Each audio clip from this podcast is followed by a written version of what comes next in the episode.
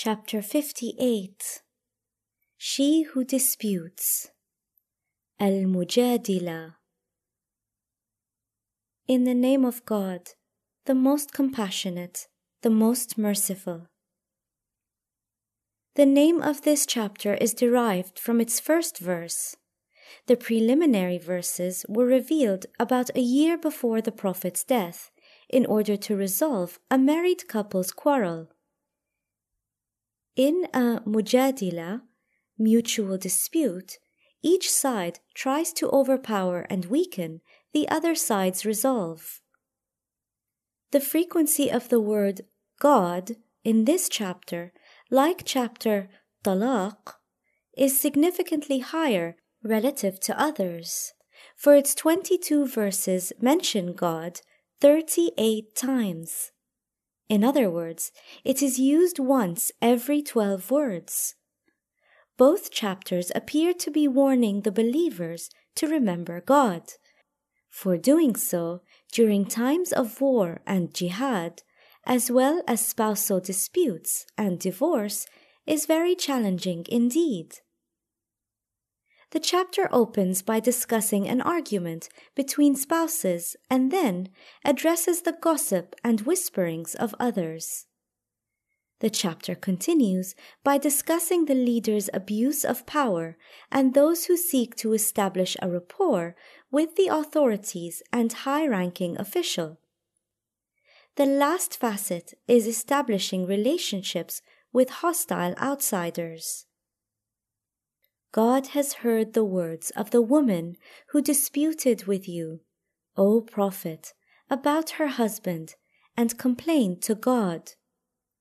God hears your conversation, for He is all hearing, all seeing. What was the quarrel about?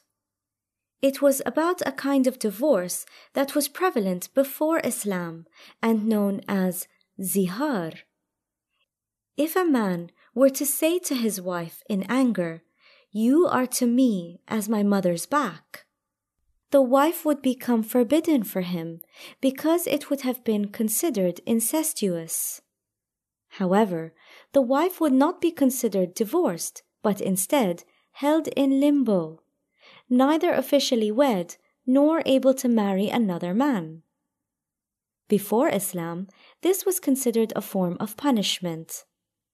As a result of this short phrase, declared in anger, the wife and her children's life would suddenly become miserable. A woman who was divorced in this manner had come to the Prophet to complain. God responds to such irresponsible men by revealing the next verse. Those who say to their wives that you are to me as my mother's back cannot be their mothers, for only those who gave them birth can be their mothers. What they say is certainly blameworthy and false, but God is pardoning and forgiving. Your wife does not become your mother just by your saying so. The verse context emphasizes to stress the ridiculousness of this abusive, victimizing, and thus unjust statement. Nonetheless, God forgives the sin committed by such men because this new law does not apply retroactively. Those men who make such a declaration and then go back on what they have said must free a slave before the couple may resume sexual relations again. This is what you are admonished to do and God is fully aware of what you do. This is the punishment for causing one's wife such deep anxiety and psychological trauma. Freeing a slave was a hefty price to pay for a man who wanted to return to the former status quo. God is aware of the minutest details of our actions. The slightest sign of a cold shoulder, a hurtful phrase, and an indifferent look. He witnesses them all. Islam's view of slavery needs to be addressed here, and the importance of freeing slaves and encouraging Muslims to do so in many ways. Islam clearly states that if you take an oath in vain, do something prohibited during Hajj, or are guilty of certain kinds of manslaughter, then you have to free a slave. Furthermore, Islam commands Muslims to host and nurture their slaves and captives in their own homes and among their own families. It also states that a contract should be concluded with slaves for their release and that they are to be bought and freed via public funds. Therefore, Islam sought to abolish this practice gradually because its overnight termination would have been imprudent and bound to fail. However, any man who does not have the means must fast continuously for two months before resuming sexual relations. If he is unable to do this, he must feed sixty needy people. This is so you may truly have faith in God and His Messenger. These are the bounds set by God. A painful punishment awaits the unbelievers. Note that the offender cannot pick the more convenient punishment, for the verse prioritizes these based upon one's present condition, financial capacity, and physical ability. In any case, even a wrong and hurtful comment can be punished so that it will not be repeated.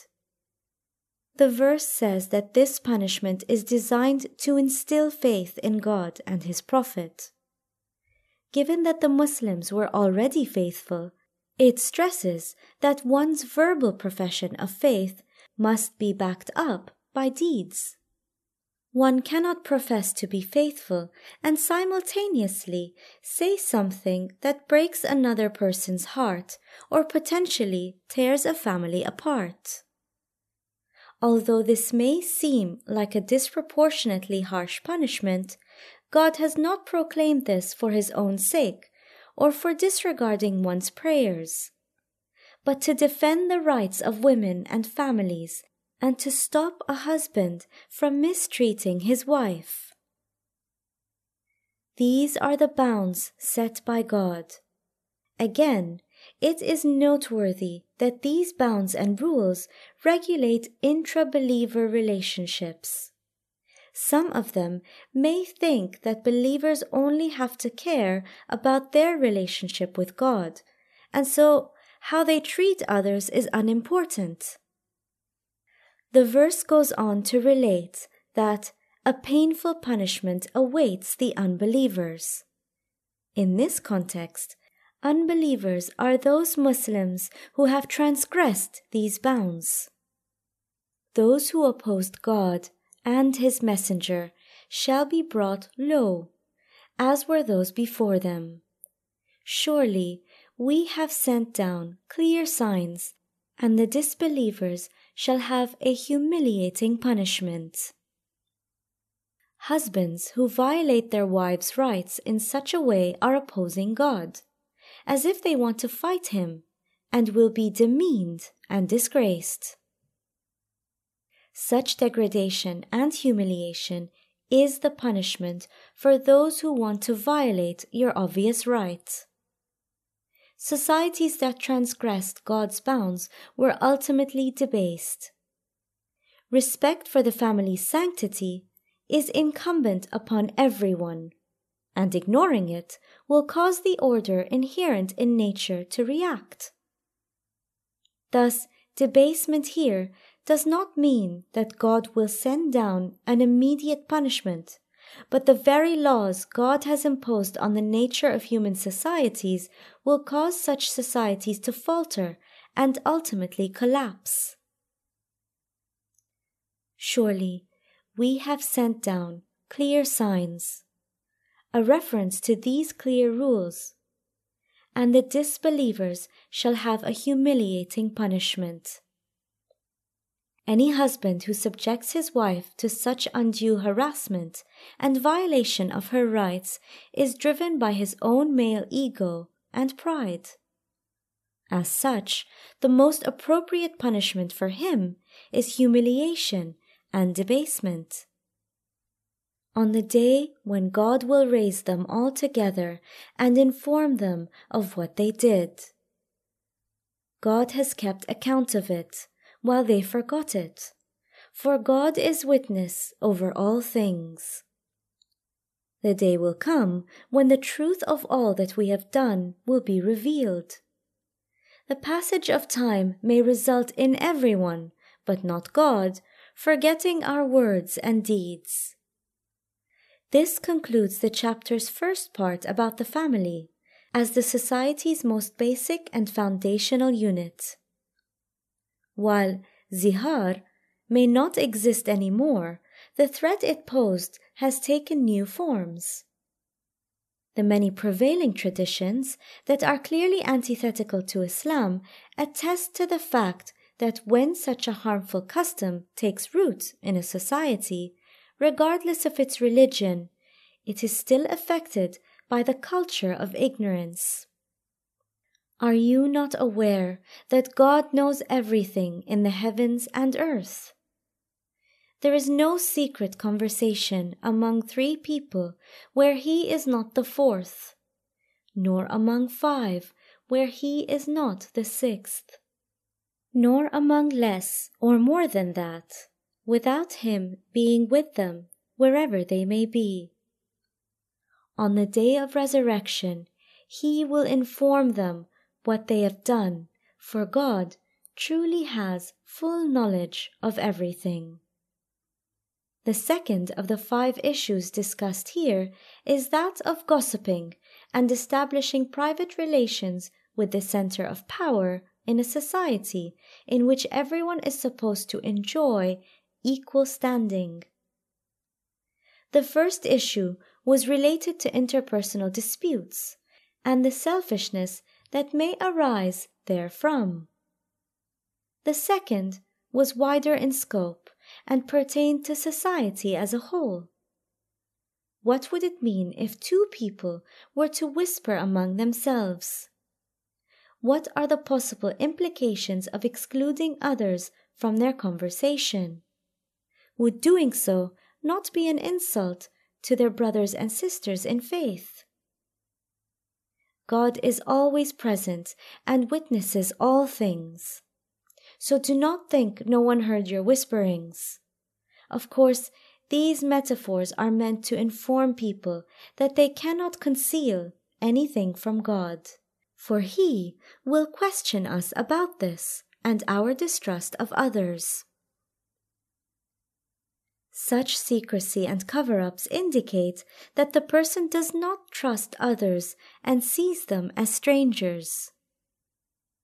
Have you not seen how those who have been forbidden to hold secret conversations begin to do so again later on and conspire with one another in what is sinful, transgression, and disobedience to the Messenger. When they come up to you, O Prophet, they greet you with words that even God has never used to greet you, and say to themselves, why does God not punish us for what we say? Hell will be punishment enough for them. They will burn there, an evil destination. They continue to speak with each other in private, despite being told not to do so. Three reasons are given for this prohibition. First, selfishness and preserving personal interests by withholding information. For instance, they want to buy something, but try to prevent others from obtaining the same benefit. This type of greed plagues some people. Second, transgression and violating other people's rights. They whisper because they want to somehow harm another person and thus want to keep their words hidden. This type of selfishness is worse than the previous one. And third, disobeying the society's just leader, the Prophet, is a socio political issue as well as a wrong and treacherous action that affects that society's fate. The verse goes on to say that when such people approach the Prophet, they utter such flattery, display such subservience, and feign such loyalty that they even exceed God's proclamation of His own high regard for him. They disobey Him when He is absent, but obey Him when He is present. They make light of this and say that nothing has happened to them. They surmise from this that he is not a prophet, for if he were, surely God would have punished them by now. These untruthful and two faced hypocrites will ultimately meet an unwelcome fate. O you who believe, when you converse in secret, do so in a way that is not sinful, hostile, and disobedient to the messenger, but in a way that is good and mindful of God. Be mindful of God, to whom you will all be gathered. In other words, private conversations should be limited to trying to help someone while ensuring that his or her reputation remains intact.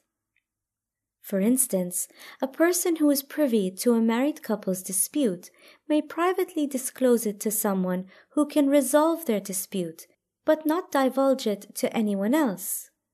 What is important here is the intent, for such a private conversation should not be used to promote self interest, but only to serve and help others. Believers should always be mindful of God and remember that one day they will be held accountable for their deeds. Any other kind of secret conversation is the work of Satan, and thus designed to cause trouble to the believers, although it cannot harm them in the least unless God permits it. So, let the believers put their trust in God. Speaking privately within a group of like minded believers is satanic, causes resentment among those not included, and raises doubt about their bond and level of mutual trust and confidence. Speaking privately may seem like an ordinary thing to many of us, but it causes a great deal of discord and acrimony in society. The Quran expressly warns against such an activity. The verse also mentions that these private conversations are harmless unless God wills otherwise, which is a reference to the laws and mechanisms that govern everything. In such cases, believers are to put their trust in God. The first issue was the relationship between two individuals.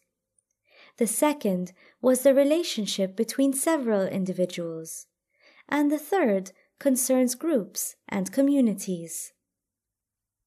O you who believe, when you are told, make room for one another in assemblies, then do so. God will make way for you in the hereafter. When you are told, rise up, then do so. God will raise to high ranks those who believe, and those who are endowed with knowledge. God is well aware of all that you do. At times, those who were in the Prophet's presence would sit in such a way that they took up a lot of room, which would naturally prevent others from joining the group.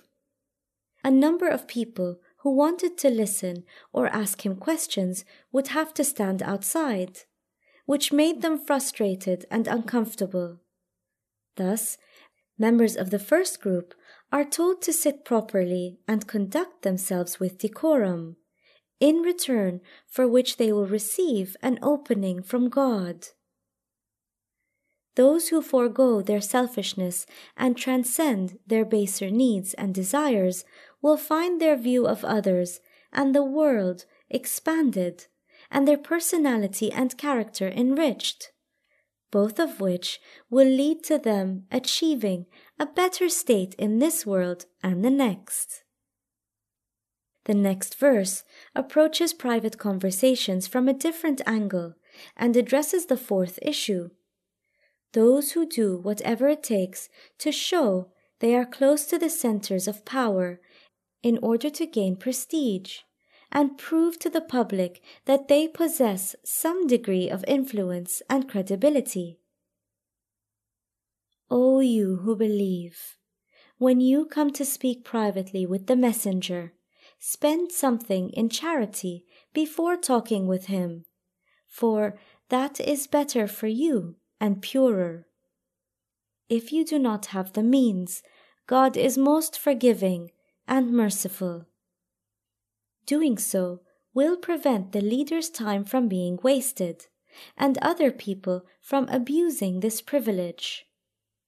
Moreover, you will have done a good deed that is also pure, for it will decrease your own selfishness. If you have nothing to give in charity, God is forgiving and merciful. In other words, this is no more than a control mechanism designed to prevent anyone, at any time, from talking privately with the Prophet on a whim. Of course, the verse does not forbid this, but such a mechanism certainly discouraged those who were unwilling to spend anything in charity. Are you afraid of spending in charity before your private conversation with Him? If so, when you do not give it, and God has forgiven you, then at least establish prayer. Pay the prescribed alms, and obey God and His Messenger. God is well aware of your actions. God knows that you wanted to converse privately with the Prophet to display your close relations with him and thereby deceive others. This is just another type of selfishness but one with a different form. The issues discussed in this chapter gradually become more complex, important, and nuanced. Have you not seen those who have taken as patrons those with whom God is angry? They are neither with you nor with them, and knowingly swear to lies. The fifth issue has an even wider scope and relates to maintaining good relations with belligerent non believers.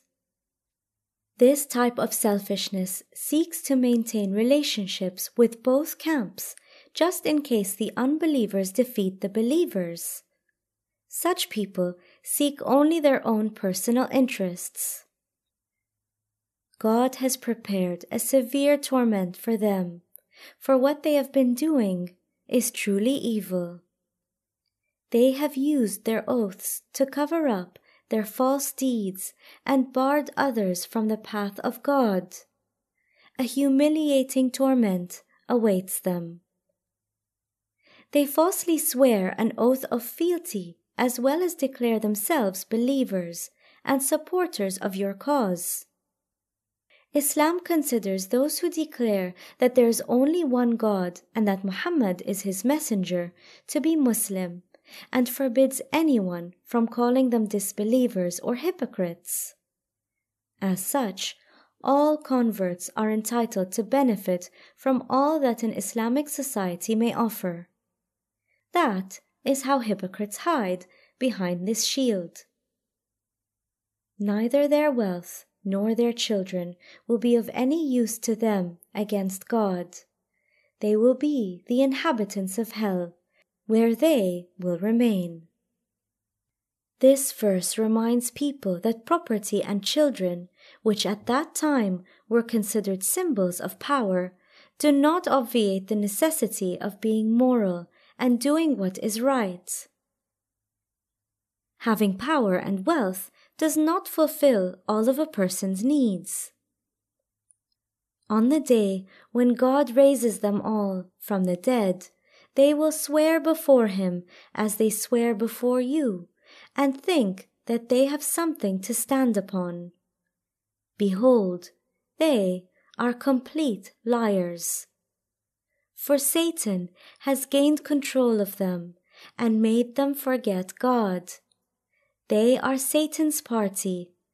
Surely Satan's party will be the losers. Those who oppose God and his messenger will be among the most humiliated. This is not a reference to war or armed battle, but to opposition and psychological battle. For God has decreed, Surely I and my messengers will prevail.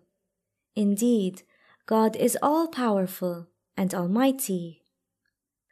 God's law proclaims that He and His messengers will surely gain the upper hand, for He is powerful and almighty.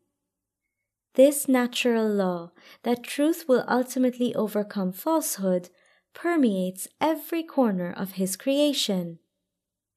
People may feel that they have gained something by deception, but their ultimate fate is to be debased and humiliated.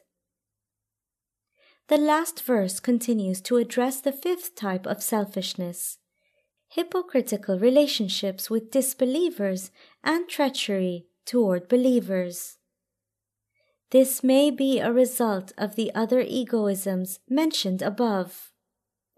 Perhaps that is why the Quran addresses the Prophet and believers in general in the next verse. O Prophet, you will not find people who truly believe in God and the last day loving those who oppose God and His Messenger, even though they may be their fathers, sons, brothers, or other relations. These are the people in whose hearts God has inscribed faith, and whom He has strengthened with His Spirit. He will let them enter gardens graced with flowing streams, where they will stay. God is well pleased with them, and they with Him. They are on God's side, and God's side will be the one to prosper.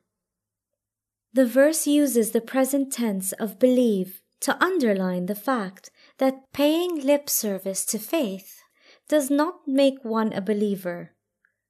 Rather, a real believer's life must be imbued with faith in God and the hereafter. If you love someone, you will naturally befriend those who share that love. When two armies are facing each other, familial relationships cannot come into play because the only priority here is defending truth against falsehood. If the choice is between God and His path and the false path followed by one's family, each true believer should not hesitate to choose the first option because sacrificing divine values and the truth for emotions and familial ties is never an option.